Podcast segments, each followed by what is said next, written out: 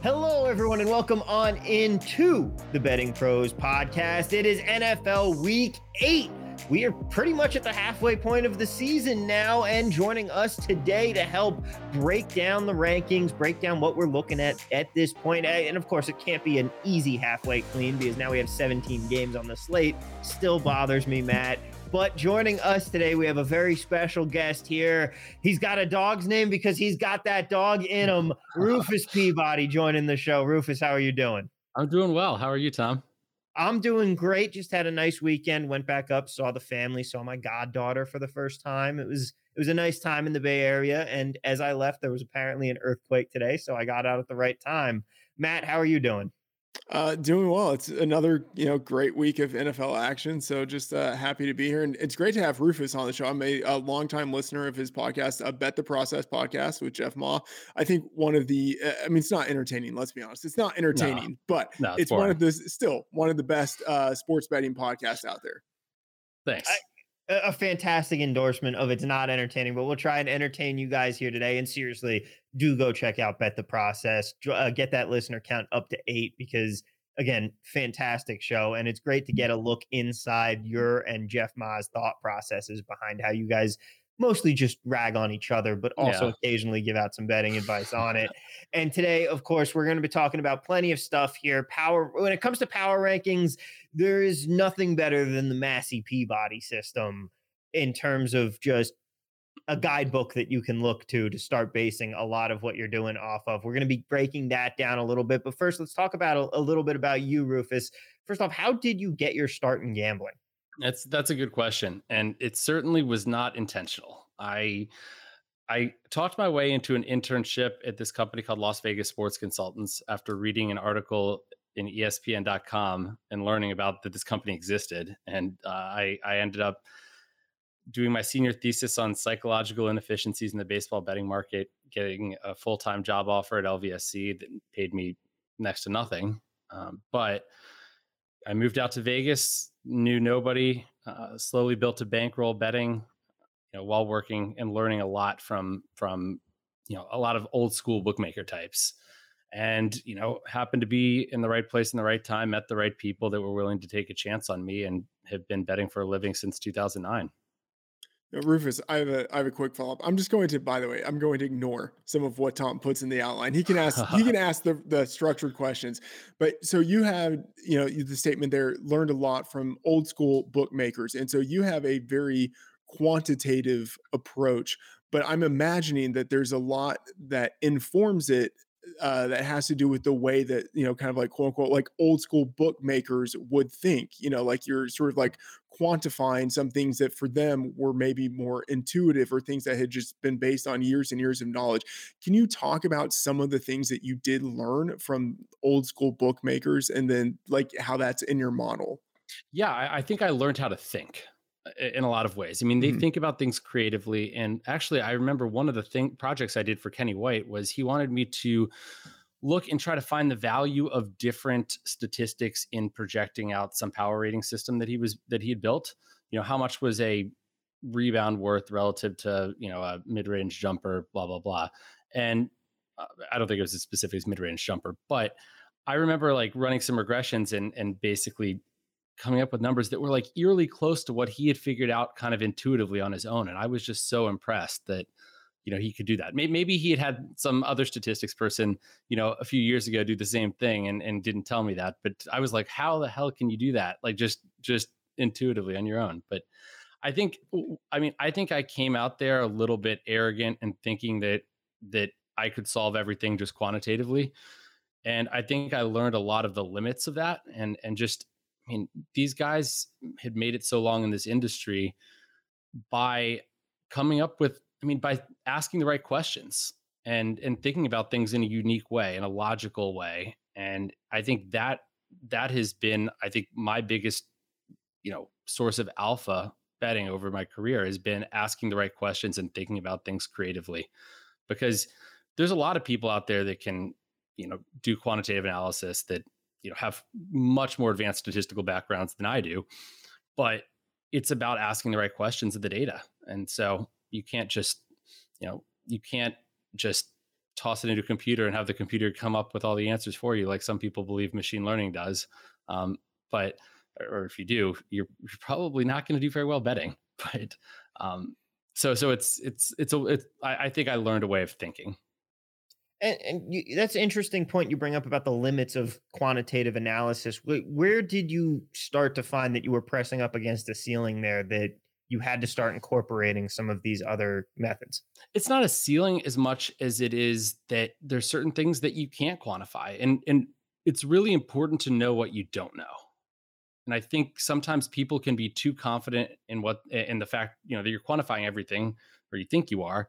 But if you don't understand the weaknesses and the things you can't quantify, um, you're not going to. I mean, you're you're going to get into a lot of trouble. I mean, you might be right in general, but there'll be exceptions that you run into, and that's the case with any modeling system. I mean, there's every sort every model has a flaw in some way. Um, you're you're not going to be able to capture everything, and if you know if you understand the limits and and how the model is built, you know you're you can sort of spot those weak points. Um, I mean, there's also I don't know. It's there's also things like I mean injuries unless you know unless you're quantifying every player, which is really freaking hard to do, um, especially in a sport like the NFL where you don't have a huge amount of data overall, and and and you have all these players playing together, um, and the value of one depends on the value of the other in a way, and so it's it it's a really really ch- I mean modeling football is a really challenging endeavor in that regard for sure. Yeah, it's very true. Models uh, models can have so many different flaws in them. You can put in just bad data. You can have some sort of error in the way that you're computing it. They can divorce you because you return to play your 21st season in the NFL. A lot of things can go wrong with them. But specifically in the NFL market here, you don't actually handicap that much NFL anymore. And it was a really amusing Twitter conversation at the beginning of the season that I saw between you and I forget who it was, but someone was basically calling you out for being on the golf course the day before the NFL season began. Oh, Steve Fezzik. Yeah. And you were just like, well, I mean, I'm not going to bet on the NFL, so I don't have to care about it. I'm going to go play golf and enjoy myself right now. But what is it that makes the NFL market so hard for people to bet into? So first off, it isn't. I mean, the way that I do most of my work in a way before the season begins, the work mm-hmm. is spent building the model, and then during the season, it's sort of babysitting and, and implementing things and you have these systems to do it. So I'm not I I I don't make my money researching, reading up on teams, anything like that.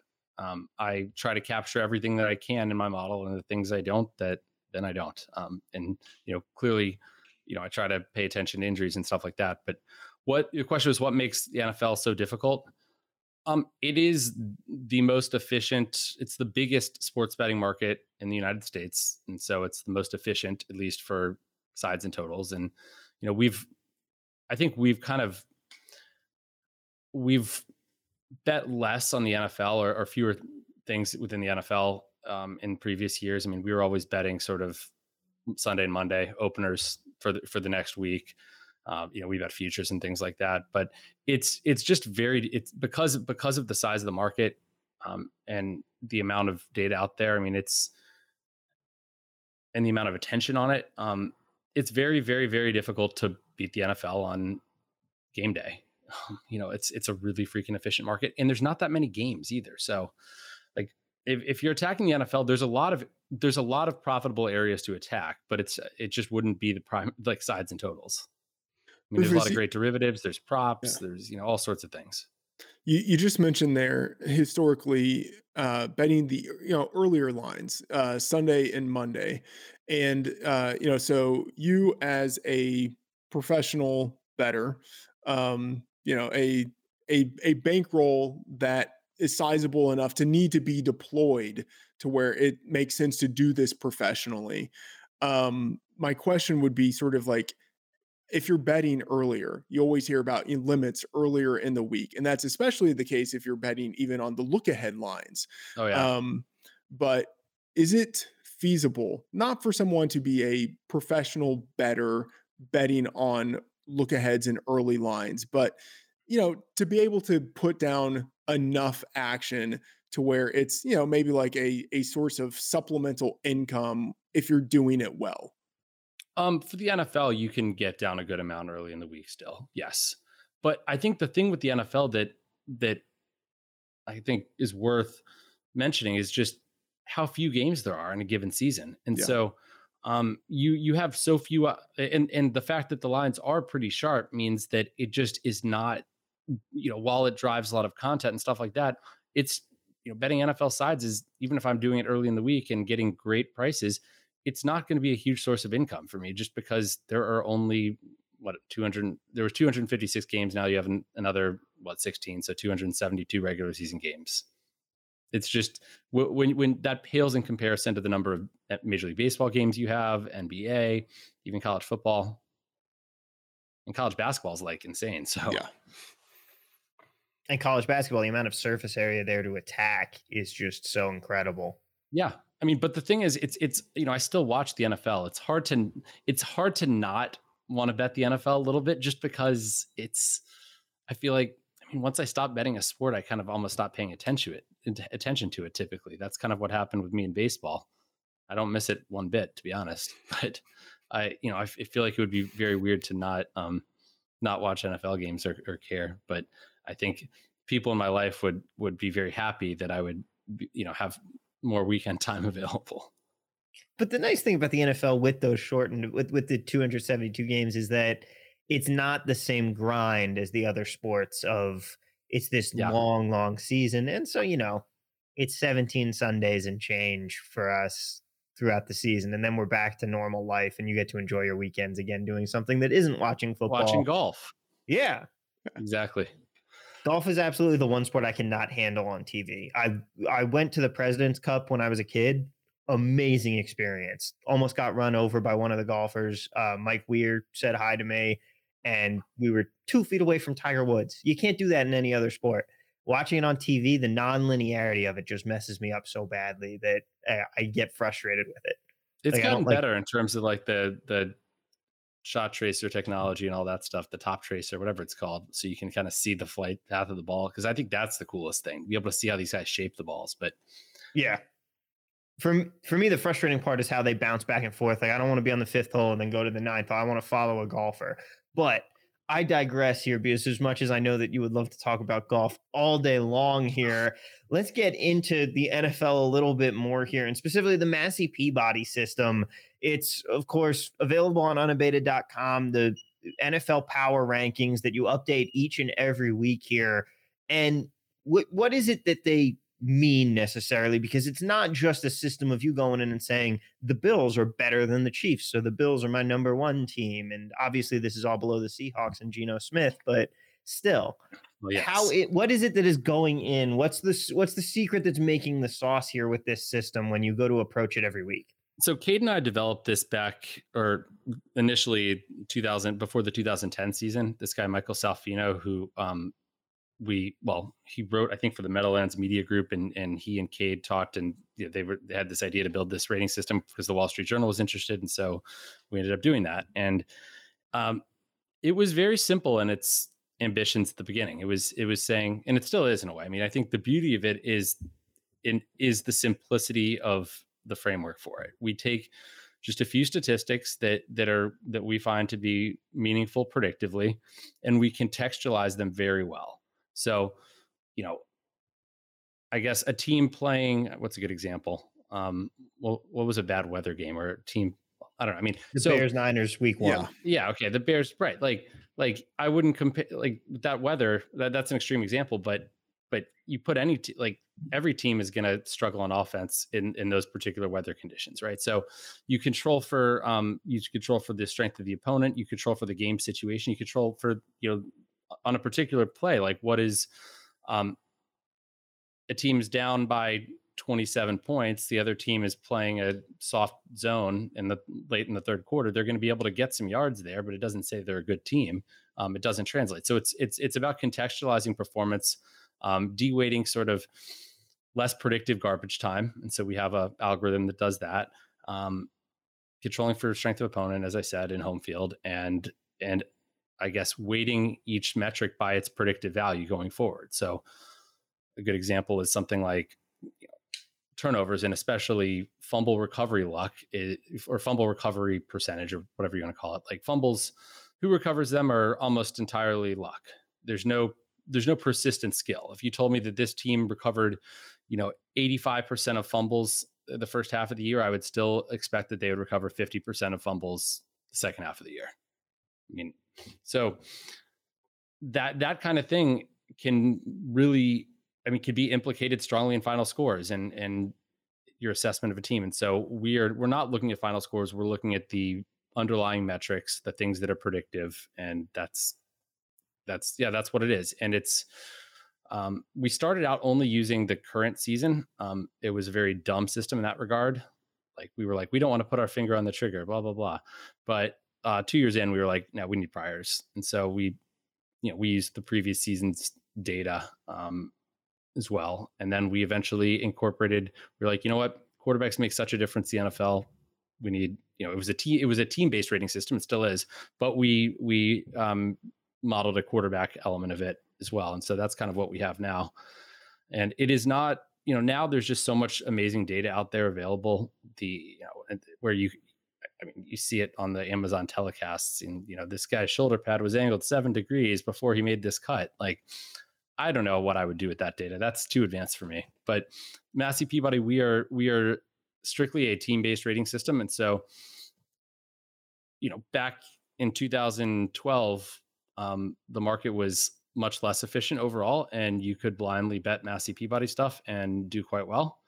Um, I wouldn't say that's the case now as much, but it's a good, it's still a good sort of framework and a starting point. And as I mentioned earlier, knowing the weaknesses of your model, that's that's one thing that I mean, you know that this is a team-based model, and so it's not going to adjust to, you know, a team that has got hit with injuries, right? Will probably be too on them as a result. And so you you can kind of use it as a starting point, knowing that what it's based off of, um, and then make adjustments yourself if you want. So a good example might be if you think that Tom Brady you know, use it like we had a prior on Tom Brady based on how good he's been in the past and all that stuff. Um, and you know, he is old, but he's been he was quite good last year and he well, the bucks have not been as good this year on offense. And so you might say, okay, well, I'm holding on too strongly to that that prior on Tom Brady. And so, you know, you might say, oh, Massey Peabody's wrong there if you believe that. Um, personally, I think that it's probably um, I, I think that the market is probably overreacting a little bit there too. It's probably some combination, you know, partly the truth, but sorry, I'm, yeah. I'm, I'm just, uh, you know, I go off on tangents. I just keep talking. So you just got to cut me off sometimes. so I, yeah, you, go ahead. You are completely right. Like eh, for me, and it goes very much into qualitative analysis here, but just the eye test and looking at Tom Brady's stats, it's not like the Brett Favre situation where you know he goes to the championship game and then the next season comes back for one more ride and just gets beaten up and it's all sad. That's or, a Peyton, Manning situation, right? Exactly, where he his carcass was dragged by that defense to a Super Bowl. yeah, Brady's still good. He's not the problem. He has no problem with arm strength. It's not like he's really turning the ball over more. It's just that the team has been hurt. He's like going to whoever's wedding it was, right? Um Kraft yeah, he's going to Robert Kraft's wedding on Friday rather than going to practice, right? So I don't know.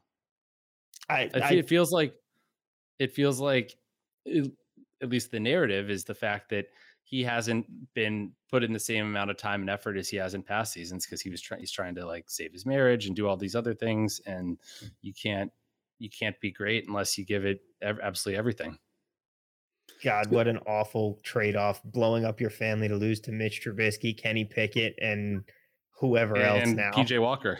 Yeah, PJ Walker. Pajama speaking, Walker. Yeah, speaking of, of, PJ Walker, I'm looking at the the Massey Peabody rankings here, and you know you see that Carolina is number 30, Washington is 31, the Colts are number 32 here, and you had mentioned that there's a you you guys have layered in a quarterback component into the uh, the ranking. So even though it's uh, a team based model, there is a quarterback component. And so you know I'm looking here, seeing these teams with uh, you know PJ Walker uh, with backups basically at the the bottom of the yeah. rankings here. And so you know I'm wondering you know the move from uh, Matt Ryan to Sam Ehlinger. Uh, you know, you now have the Colts. They were number 29 before. Now they're number 32. Uh, I'm assuming that the uh, the Ehlinger news has been taken into account in this, and that is why the Colts are at the the very bottom of the rankings here. Yes, definitely. And maybe Ehlinger is better than Matt Ryan at this point. I, I would probably I would bet against it, but you know, if I'm the Colts, um, you, you know, at least he's he's different. He's got upside and all that. But the thing is, a guy making his first start, like we have data on this in the past to say how much. I don't even remember what round Ehlinger was drafted in, but but guys typically, even even the best guys that end up becoming all pro quarterbacks, don't start there most of the time. Their first start isn't always that way. Um, yeah. So like we remember the Russell Wilsons, the RG3s from that same season, I guess. The um what's another good example of a guy that just came out guns a blazing? Um did Deshaun Cam Watson? Newton, no. Cam Newton was great his rookie year. Mm-hmm. But there's so many guys that I mean, even if they and the thing is you might have a few good starts and and people like even like Bailey Zappe, right? Um, and people are like, oh look, this guy's actually really good. And it's like, well, no, I mean in in one game, there's a lot of randomness in one game. Um, there's a lot of and and there's a lot of in a weird way correlated randomness. Like, was the game plan good or not? You know, was this guy making plays within this framework where it was very easy for him to do because of you know the this defense wasn't adjusting for this one thing or something like that. You go into another game, it could be a completely different circumstance. Um, but but basically, the there's a strong prior um, that is that basically says this is your first start. You're not a number one overall quarterback, a really highly touted quarterback. You're probably not going to be that good, and it takes a good amount of data for us to sort of adjust that that guy's rating. And so, it, you know, even if Ehlinger lights it up, you know, would he move up more than his? Would his quarterback rating move up more than like a point or so? Probably not. Yeah.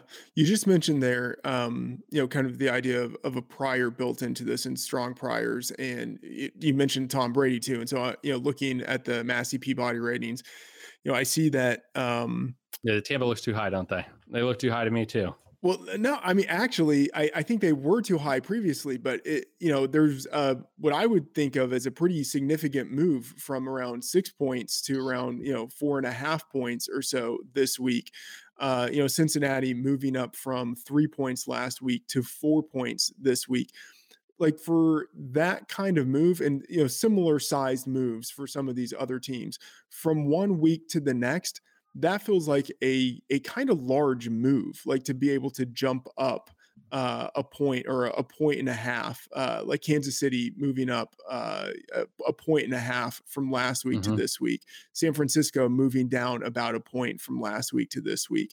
That feels like a lot, and maybe I'm uh, just wrong. You know, like there's obviously, but I'm just saying like it feels like at this point of the season, like about the halfway point, you know, entering week eight, for there to be a system that has an adjustment of a point against the spread each week, that feels extreme. Can you talk about that? So I would have thought most people would have thought the opposite, like only a point, like they blew this team out. You know, I'll, I think say, if you I'll say, sorry to yeah. interrupt. I'll say uh, there's a very strong chance that I, when I'm adjusting my stuff, that I am too slow in in getting off slow. of priors. I think it's like, better to I'm, be. Yeah, I think the mistake people make is overreacting rather than underreacting. And I think if I think the one thing that I think we've been criticized for and we criticize ourselves for, um, but is that we are too slow. I feel like to we're too slow to update our view on quarterbacks mm-hmm. because it is. I'll, I'll tell you the reason for that though is it's really hard to separate the quarterback from the rest of the offense in terms of value. Yeah, and in a way, if like in a way, we're going to think that Ehlinger is going to be worse, or the Colts are going to be worse with Ehlinger. It's going to maybe a bigger drop off because we're like, well, the Colts played, the Colts were awful with Matt Ryan, who we know has a track record of being at least a above at like an average to slightly above average quarterback, right? Like we don't know we don't know what was causing the what was causing the team to underperform there exactly. We have the statistics, but we don't know if that that pass, you know, it could we don't know if the the anemic passing is due to the system, if it's due to the players, it's due to Matt Ryan. Like we can say, according to our eyes, that it's definitely Matt Ryan. Um, that's what I would have said. A lot of it's Matt Ryan, but but so in essence, it's going to look like like we're not going to assign all this.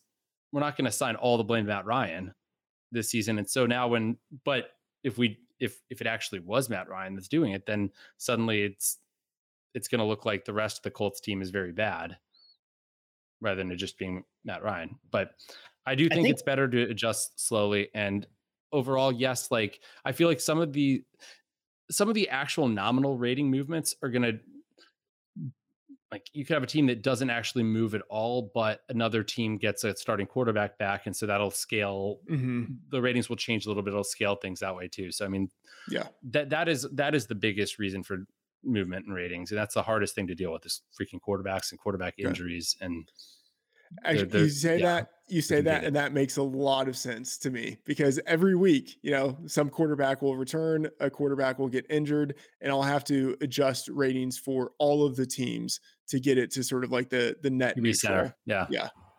And a, a couple things there because you talk about quarterback injuries versus a situation like Matt Ryan where he's just being replaced.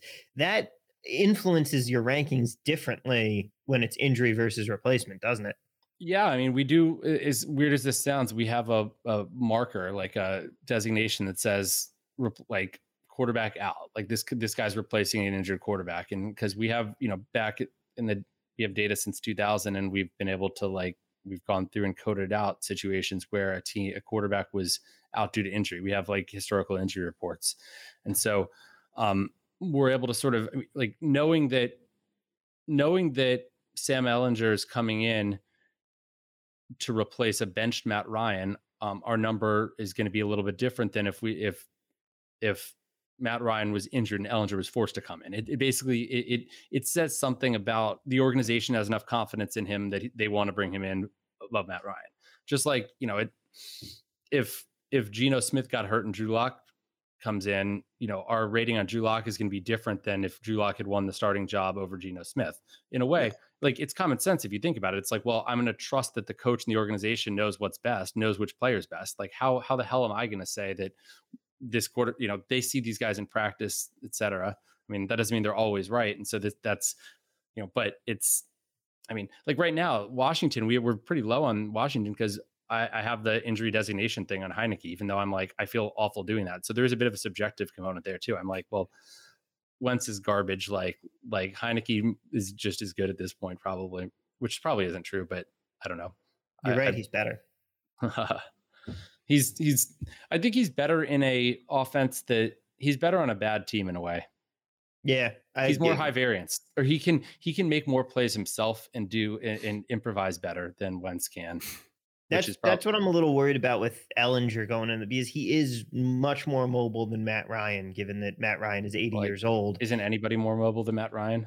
Exactly. It's the same thing with Joe Flacco versus Zach Wilson for me, where that offense saw a little bit of an uptick from the fact that Flacco was throwing 52 times a, game, but he was a statue in the pocket. Zach Wilson able to get outside the pocket. There's a little more mobility. But Zach Wilson has done like pressure. nothing there, though. Well, he's look, looked so bad, but the I, Jets, yeah. I, I fully fully aware of that, but the offense has been able to have a little more success. Partially, They've been running the ball. Passing. Yeah, yeah. they're no the longer deep. passing 52 times a game. Rest in peace, Breece Hall. Take but my wait, ACL, wait. They please. were passing. They were passing, I believe, largely because they were in games negative game states where they were playing from behind. Yeah, yeah. All right, one one more question here I have about Massey Peabody ratings and, and kind of thinking about um, it's not even so much about the ratings, but um, you know I'm looking at them now. One team obviously near the top, uh, and this wouldn't just be your your rate, uh, ratings, but everyone's ratings. Um, the Eagles are, uh, you know, a team that you guys have number six. I think for some people they would think that's even uh, a little bit low, low but right? but yeah. you know, clearly one of the better teams in the league. Uh, and then you have the Steelers down at number 29. And, you know, we have those two teams going up against each other this week. And if we uh, think about the spread in this game, in the offseason market, you know, you have sports books that will release uh, numbers months in advance. Uh, this number was three and a half to four uh, in favor of the Eagles, and then you know opened uh, in the early line around 10 and a half. And, you know, it feels like it could continue to move towards the Eagles as we get towards kickoff. Can you talk a little bit about the the prior sort of like the the strong prior or the the strength of the prior where you can look back to the number from the offseason and say okay these teams were in this position and now over the course of two months of game action, we have seen this line move in such a way that it's gone through the seven, gone through the 10. Yeah. Uh, and you know, it, it might hit 14, you know, like there's a chance this happens. I so it's 14, it, it, you never know. It probably won't, but like there at some point resistance has to happen. And so kind of the question is like, how do you take that movement into account and kind of know when to get off of certain priors and when the the point comes to where it's like this is just this line has moved too far. So that's interesting okay so you said when to get off priors and i think the thing is we gradually our numbers are gradually departing from the priors. Like in season becomes more and more important every week and it it it kind of changes for different things in a way. Like so we tend to react more quickly to the team than we do to like the quarterback play because it's very hard in season to sort of separate you know especially if you have the quarterback in the offense like the quarterback quarterbacking that team the entire time. Um i think in general you there are like and i think in this case it's not that Hurts is a, com- a completely different quarterback than he was last year. I think he's got a good system. He's got good weapons around him a good line. Like i mean it's it's a good situation for him. Um but so there probably are times, and, and Cade and I have talked about this. Cade actually was like, you know, are there ways that we has, has asked me like, are there ways we can try to identify like when we're wrong on a prior, where we're like, okay, we need to just depart from this entirely because something has happened enough to show us that this is this what we believed was wrong. Um, but I think that's really hard to do, and it's it's certainly the it's it's in yeah it's at least the way we've looked at it, not really possible to just say, okay, this is now we're done with the prior. It's just that the in season is outweighing it. And so in this case, we started the season with Philadelphia um, as a league average team or minus 0.05, and Pittsburgh is exactly three points worse than that.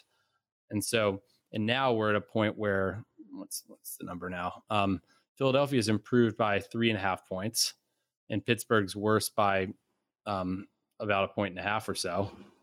And so, you know, they've they've they've gone a different way. But if if I made these numbers without a prior, be like you would see Philadelphia be way freaking better, um, and Pittsburgh be way worse. I mean, because Philadelphia, like I'm looking at the um, these sort of unit grades, which I need to tweet out today at some point. Um, Philadelphia, like they're 90th percentile in pass offense this year. They are 82nd percentile in scoring efficiency offense, which is which is the ability to translate um, yards efficiently into points. Mm-hmm. So that that'll capture a lot of red zone stuff, special teams, um, third and fourth down, et cetera. Um, they're 90th in play success on offense. So they're you know the only thing they're averaging is rushing offense. And and on defense, they're they're what 98th percentile in passing defense. So they're 90th percentile passing offense, 98th percentile passing defense. It's a passing league. Like that's pretty freaking good. 78th percentile scoring efficiency, efficiency defense, 85th percentile play success defense. They've been really, really good across the board. And, you know, the question is how much of that is is sustainable and how much isn't. And so we if we just went off that off that, we'd have them probably as the second best team in the league. And I actually probably should generate a I'm going to generate a no prior Massey Peabody number um, I got to find code to do that somewhere just to kind of show how it would be how it would be different if we had no if went into the season without any beliefs on these teams, without any information. Mm-hmm. Um, we would be yeah, a lot higher in Philadelphia. And so with some of these teams too, like some of the big changes that you're now starting to make, you uh, you see the two teams that jumped the most spots this week, the Seahawks and the Chargers, going in opposite ways, of course. But yeah, we've been low in the Chargers basically the whole time. Like yeah, we were low going into the season on the Chargers, which you know I know that they're a trendy pick. No, we thought, proving. Well, we we thought they were half a point better than a league average team going into the season, and I know people thought they were a Super Bowl contender. Yeah, eh, but it turns out the old adage is true. You can take the Chargers out of San Diego, but you can't take the Chargers out of the Chargers. Dude, does any team have worse injury luck, like year after year? I, I, the Ravens recently, but it's just such a consistent trend with this team. And then it's not even just the injury luck, but it doesn't matter who the coach is. It doesn't matter what happens. You know, you, there almost has to be a quantitative way to just th- milk it, mix in the Chargersness of this team because that no one is better at snatching defeat from the jaws of victory, and it's just proven time and time again. Yeah, it wasn't. Um. Oh, who was the? Oh God. Norv um, Turner. And wait, who was the? Um. No, recent um coach got fired. Oh, the last guy. Was it Vance Joseph? No, Vance no, Joseph no, was no. the Broncos. Offensive guy. And um, I'm blank. Yeah, my my yeah. The coach what happens when you get Staley. old. Anthony Lynn. Yeah, Yeah, I, I got the. Anthony part, but Yeah. Anthony Lynn. There we go. Yeah, Anthony, I always thought Anthony Lynn got kind of a raw deal because you know exactly as you said, it it's it was the Charger part, not the Anthony Lynn part. Yeah, I mean Norv Turner But- got a raw deal. They went like thirteen and Oh, yeah. three, and he got fired. Well, yeah, I mean, well, the problem is uh, it's the curse of having former Washington coaches, Yeah, Norv Turner and Marty Schottenheimer. You you you bring that, you bring the the curse of the Indian burial ground that's underneath FedEx Field, and it it comes with the coaches, I guess. Well, but I guess it they- didn't go with Kyle. No, it probably did go with Kyle Shanahan to Atlanta. it, it definitely went with Kyle Shanahan, but then everybody else on that coach. I mean, you had Sean McVay, No, Kyle yeah. Shanahan, and who was the third guy? Was it LaFleur? LaFleur, LaFleur. Yeah, Yeah. that is just a ridiculous coaching tree to branch out there. But it, going going back to the Chargers, yeah, they're snake bitten with the injuries, but then it's still been. I definitely think that play calling hasn't been aggressive enough on this team. I, I think your your rating for them is completely right. They have been a real disappointment. Well, so what's interesting is, I mean, I was low in them last year too, and I think the they were they seemed, in my opinion, overachieved their peripherals, and a lot of that might have been the play calling, the fact that they just didn't let Justin Herbert throw the ball more. Mhm. But in terms of how good he was on third down and when under pressure, it was like he was really good in the high, highest leverage situations, and so it made him, in my opinion, sort of look better. It made that team look better than they actually were if you just look at every play. And so this year, they they're I assume hasn't been the same magic. I mean, they're 56th percentile on passing offense, um, but they're below average in everything else basically on offense. So third percentile rushing offense. That's really low.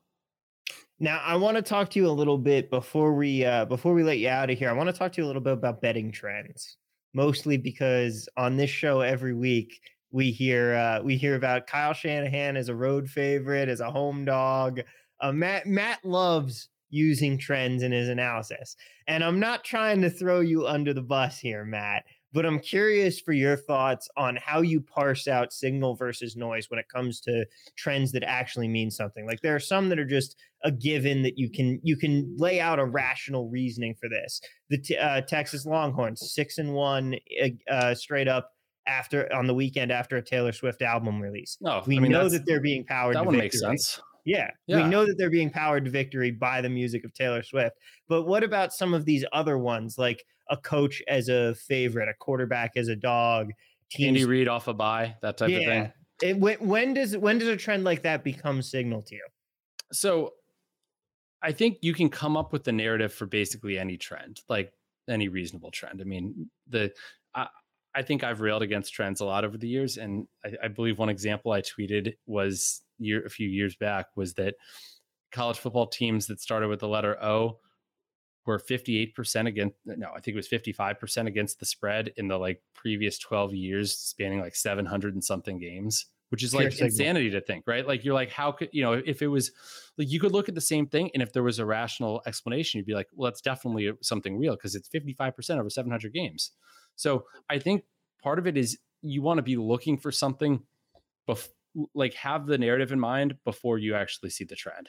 Like I agree with that. like ask the question and look for the answer i think you could find like the same thing could exist but if you're if you're just mining all this data and, and you find oh these are the significant things can i come up with a rational explanation for it you've seen that it's it looks significant you're going to come up you can probably come up with some idea but you have no way of saying whether that idea is actually like real or not like i mean most narratives tend to be you know not backed up by numbers probably so i i, I would say that yeah like just not just searching brute force for things that turn up significance um but So- the way i handle it is i look for things that i can quantify not in terms of like a trend against the spread but like if there let, let's say oh like oh well actually that's a bad example but let's say that Andy Reid has Andy Reid teams have you know they're 12 and 1 against this i have no idea what the number is uh really really good against the spread off the bye weeks.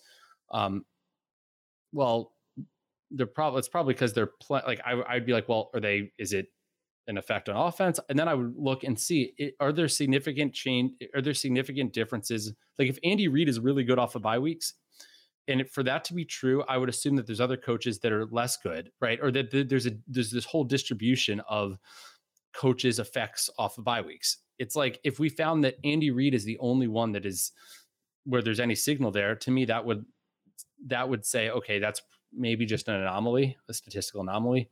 But I don't. Sorry, I'm not explaining this very well. I'd actually make a mixed effects model to, to, to look at this to get all nerdy about it. No, but just is, to, to see what good. the distribution of coach.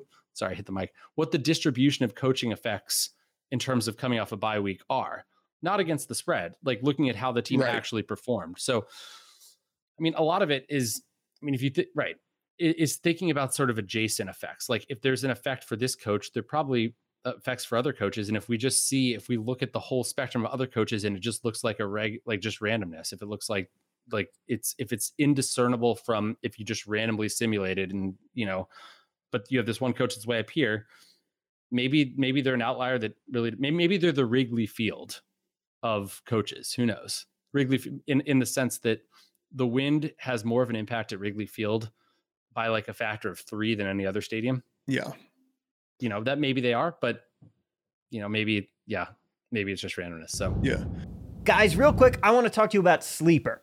Sleeper is the fastest growing fantasy platform today with millions of players. You probably already have a fantasy league on there. My friends and I changed over this year, and I absolutely love it. It's a game changing product unlike anything else in the industry. And now you can win on Sleeper by playing their new over under game. It's super simple. First, in any sport, choose two or more players that you like and pick the over under. For example, rushing yards in a football game or number of points in a basketball game. Then, choose the amount of money you want to enter into the contest. If you pick correctly, you can win anywhere from two times to over 20 times the money you put in. The main reason I'm excited about Over Under on Sleeper is that it's the only app where I can join my friends' contests and play together. It's got a built in group chat where I can see and copy my group's picks with the tap of a button, along with Over Under integrated into the fantasy experience itself. It's insanely fun to ride it out together, so stop what you're doing and download Sleeper now to play their new Over Under game.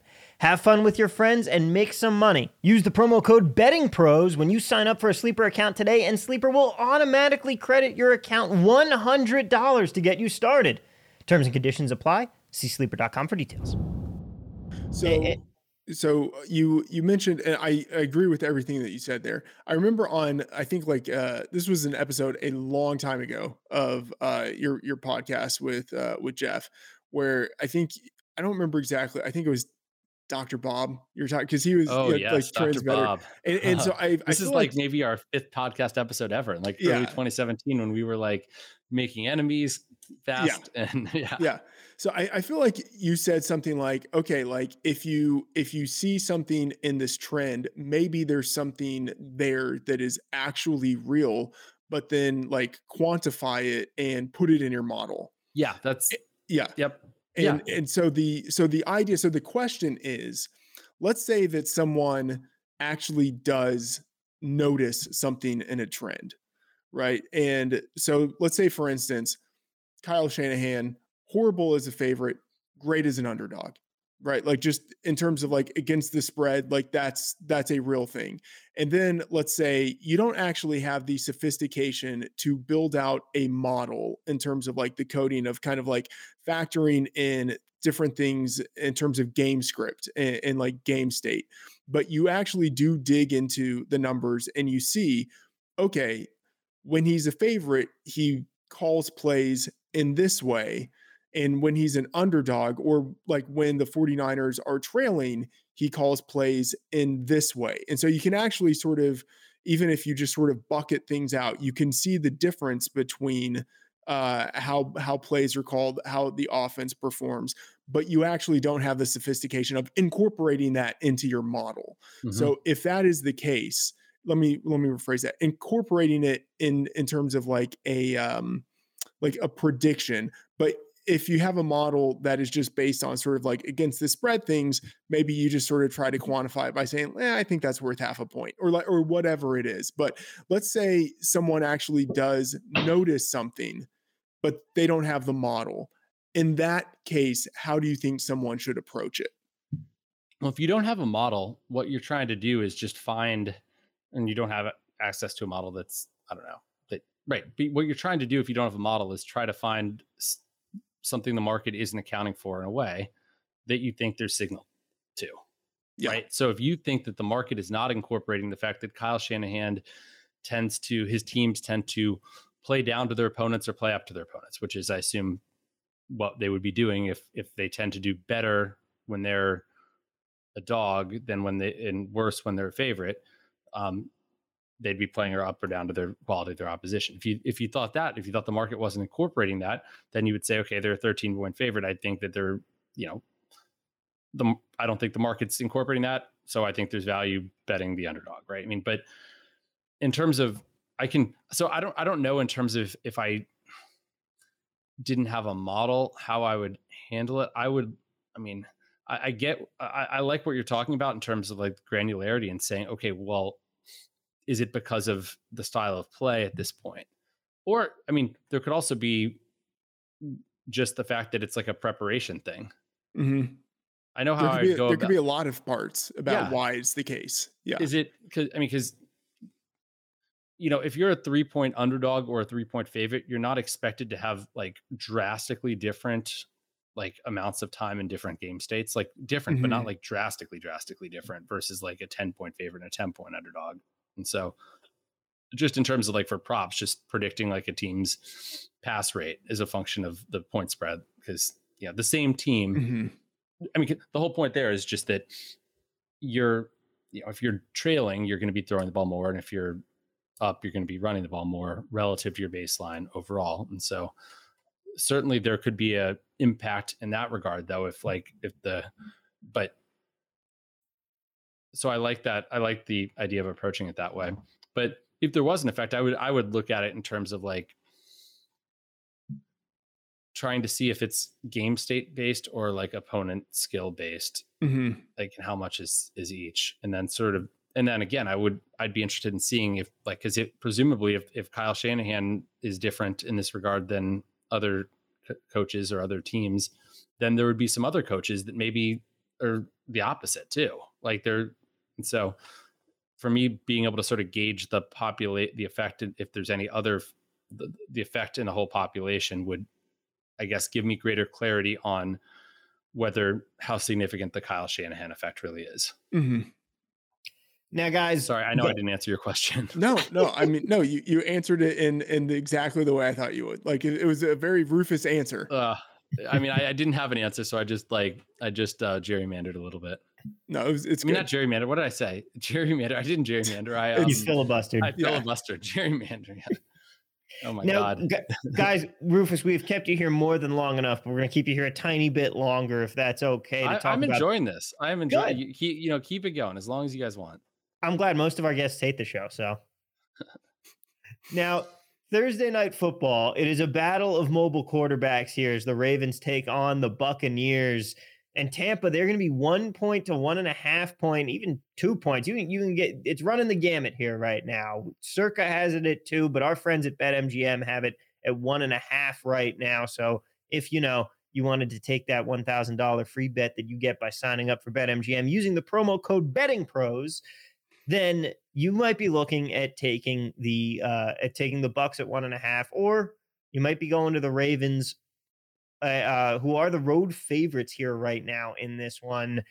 Matt, where are you going in this game? And this really brings it back to our adjustments here of the Tampa Bay Buccaneers and how far we are bringing them down. Rufus, what are you thinking about the Bucks?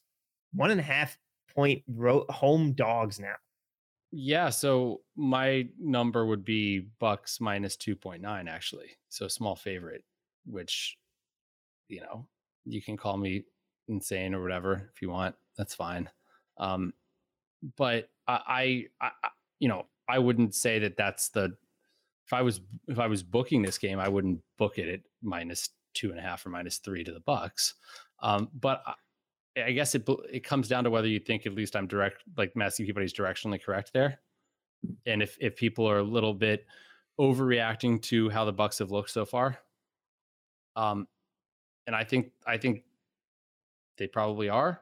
Uh, the market is overreacting a little bit, but you know, so if forced to choose, I would I would choose the Bucks. But as I said, I have I actually have not been betting NFL sides, which is kind of too bad because I feel like I would have crushed it last week. Every week I do every week I do the um unabated pick'em contest. All, all two weeks that I've actually done it, um, I've gone based on the strong Massey Peabody plays, and I think I'm like eight and two. So I should. uh I mean, who knows? I might have, you know, I went 0 and 20 the other weeks, but that's because I didn't do any, put any picks in. But you miss every shot you don't take. Exactly. Matt, so, what do you think? No. Oh, no, I was just saying. So I would, I would, I would lean Tampa here for sure. If I had Matt, how about you? Yeah, uh, directionally, I'm I'm with Rufus, and so you know, I I asked him earlier about you know like, hey, you you guys one week from the next adjusted you know by a point or a point and a half. That seems like a lot. Like I I hardly ever adjust that much week to week, but last week or last week to this week, I did it for Tampa Bay. But I think it's because I stayed on them so long up to this point in the season. Uh, and so I'm still, you know, leaning Tampa Bay at this point. I have it uh, Tampa Bay favored uh, by 0.5 points. And so, you know, it's not like there's a massive difference, uh, you know, going across zero, but, you know, I do have them favored, uh, you know, relative to where they are at this point uh, by, you know, two or two and a half points. I will say, though, in the the look ahead market, this was Baltimore plus three and that's the bet that i made because i just i saw that number and i you know based on what i had at the time uh and just based on market sentiment in the games last week i thought okay i i think this number is going to move towards baltimore. So i i bet it. So i that's the position i have but based on the numbers in the market now and the projections i have uh, i think tampa bay is the side all right. Well, if you guys are both going to say that, I am going to get out of here and go rush to bet this line because that's that's a pretty good endorsement for me. but guys, thank you so much, Rufus. Thank you so much for being here today. One more time, where can people find you and the great work you're doing around the internet? You know, you can find at least the mediocre work um, on, I guess, on my Twitter page, uh, Rufus Peabody. You can find, um, let's see, Bet the Process podcast and unabated.com. If you haven't signed up, we have a seven week free trial. Um, all these cool betting tools that can help make you a smarter better. And by the way, I should just I should give the plug. Uh, yeah, Rufus is uh, incredibly sharp, and he has Captain Jack there with him at uh, at Unabated, and uh, Dan Fabrizio. Shout out Dan, uh, my uh, former boss at one point at at Fantasy Labs. so a great group that they got there. And Tom, you are now part of the Unabated team, which is very exciting. That is true. I, I am working on getting the same contract clause that Rufus has that allows us to not go bald. It's very important sticking point here. Yeah, it's you know, yeah. All right, guys. I have to negotiate hard for that one. I have to say. Yeah, it's an important one to keep in there. But for now, guys, that is going to do it for us. We'll be back here on Thursday breaking down the slate as always. But for now, ladies and gentlemen, thank you so much for being with us today. Don't forget to hit that like button. And of course, let's cash those tickets.